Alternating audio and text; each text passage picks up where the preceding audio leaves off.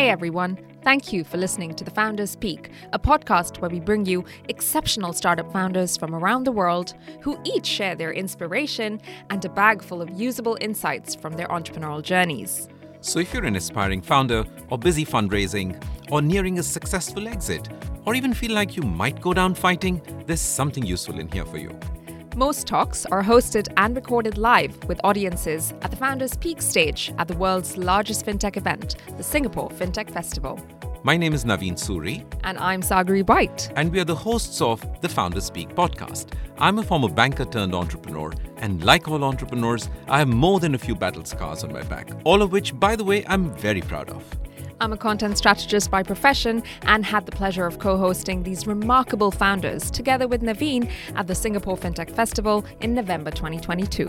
Our speaker today is Vipul Sekhsaria, co-founder and chief networks officer of Kaleidofin based in India. In his talk titled, Finding the Extra in the Ordinary Can Be Game-Changing, he shares that embracing ambiguity is the only way to deal with ambiguity and perhaps even conquer it. He says that it is in temporary times that one learns permanent lessons. Let's hear from Vipul.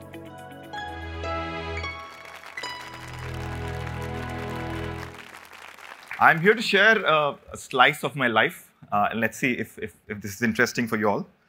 Uh, I was in a cafe a few months back, uh, sipping my cup of coffee, obviously, and scrolling through my emails, only half reading them. Is, is, is, is I realized that this beautiful cup of coffee that I have every day morning, last ten years of my life, the same ordinary coffee shop, but an amazing cup of coffee. I sat down and I see somebody walks up to me, sits in front of me, and is grinning. I'm both a little unsure at this time and, and amused as well, is when I look back at the person in surprise. And this guy looks back at me and says, hey, Vipul, this is Ravi, man.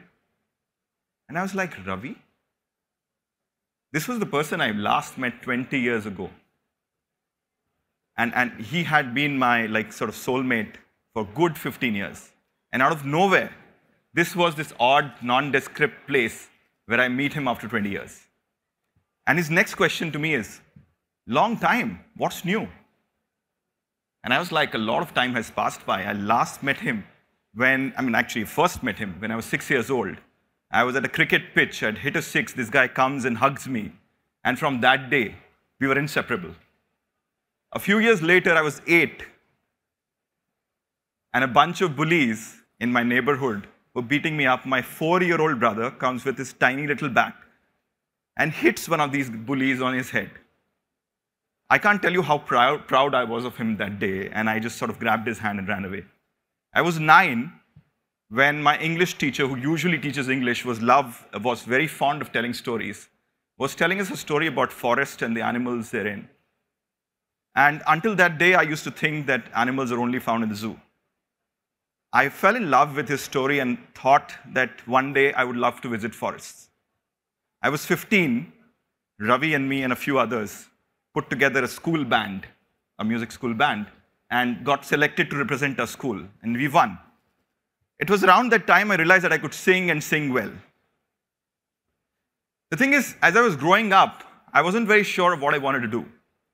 It wasn't that I was shallow or anything, but just that I didn't know. I don't remember whether this was a book uh, or a movie dialogue that I came across, where a person asks the other, says that, what do you want to do when you grow up? And this person says, whatever is right. This line, this principle stayed with me for a very long time, stays with me till today, as I sort of grew up. I was an unremarkable person, unremarkable child, uh, but sincere one. I was of this, of this style where if I pick something up, I'll give my one hundred percent. Tiny things. Like, okay, I have to now clean this room. I will give my best. That was how I was built for these many years. And at that point, while I was doing my best and giving my one hundred percent, I came across this time where, where, where, where I was giving a lot back to my friendships. To the extent that I was great in mathematics and science, I changed my stream, joined Ravi in the anticipation of spending this next few five years with him. The very decision that made me go with Ravi and make this decision kept me away from him for these many years. I, I realized that uh, I was starting ordinary, and I, I joined this insurance M N C as a graduate trainee. Uh, and the chance that I had was that if I did well, I was going to be given an opportunity to lead uh, multi-state operations.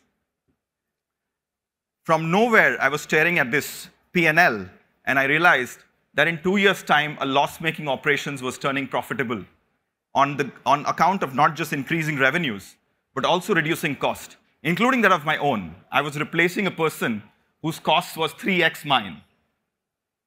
Long story short, I succeeded in that venture and never looked back. And over the next ten, twelve years, grew in my corporate career very quickly.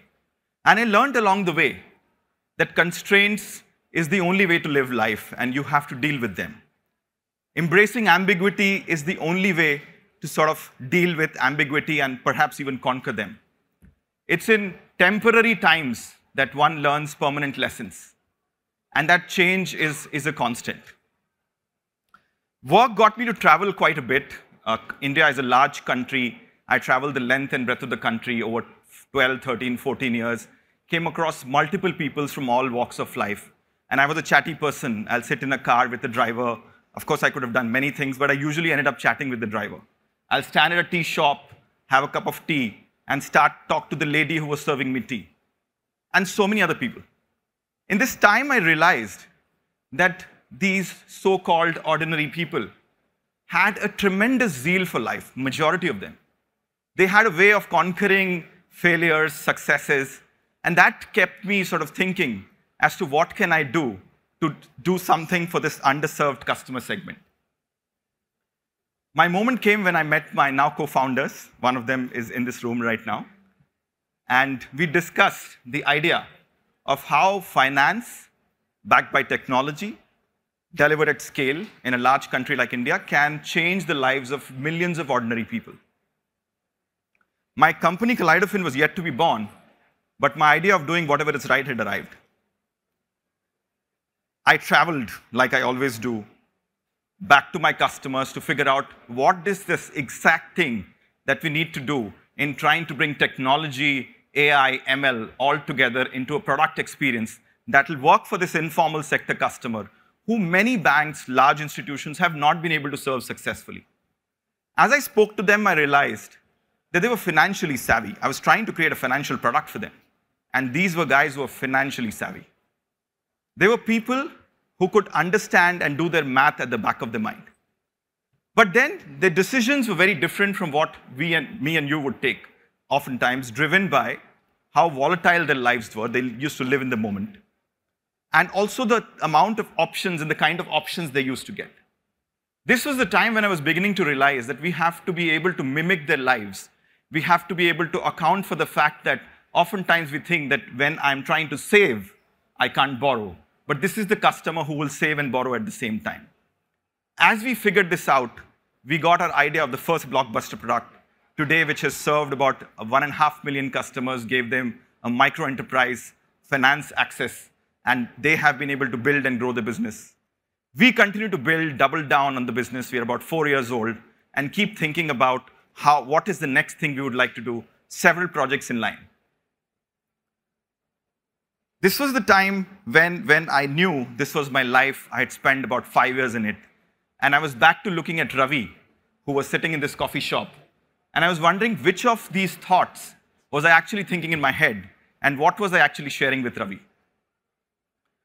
I wasn't clear that had I changed quite a bit, or I was the same person.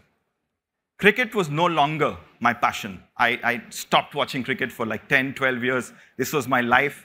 And I was no longer into cricket. My younger brother, who I was so proud of, I'm in touch much lesser. I spend most of my time off these days in a forest, and, and, and the sense of excitement I get even in my fiftieth visit is the same as what I used to get when it was my first.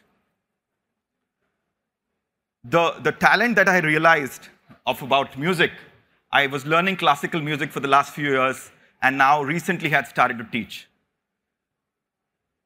During all of these, this, this, these thoughts that were passing through my mind, I was also thinking if what mistakes had I done, how can I change them? I'd lost Ravi, literally speaking. Even if I would not have bumped into him, I was not going to meet him for the next many, many years. In all of these thoughts, I also came to this sort of conclusion that life keeps you moving, that it teaches you to deal with the new. In fact, it teaches you to start loving the new. At this point, I look back at Ravi and remember his question, which was, what's new? I tell him, nothing much. And you? Thank you. That's my story.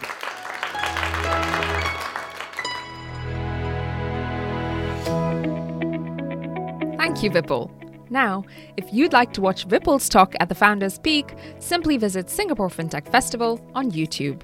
You're listening to the Founders Peak podcast, where exceptional startup founders share untold stories from their journeys.